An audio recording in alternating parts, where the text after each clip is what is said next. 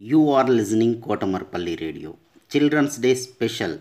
Storytelling and poems reciting competition in English, Hindi and Telugu is being organized by National Council for Teacher Scientists, NCTS India, Lokmark Foundation, ELTA Warangal Urban and Kotamarpalli Radio for students.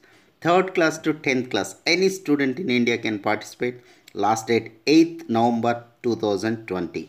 Further information contact Mrs. Umarani through email cdays2020 at gmail.com cdays2020 at gmail.com don't forget to enroll.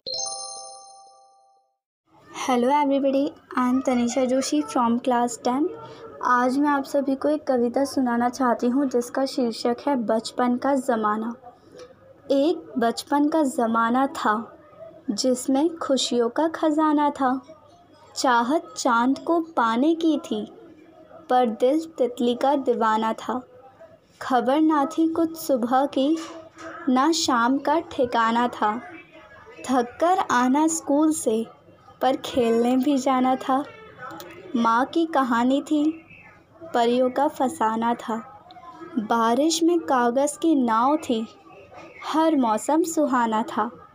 हर खेल में साथी थे हर रिश्ता निभाना था।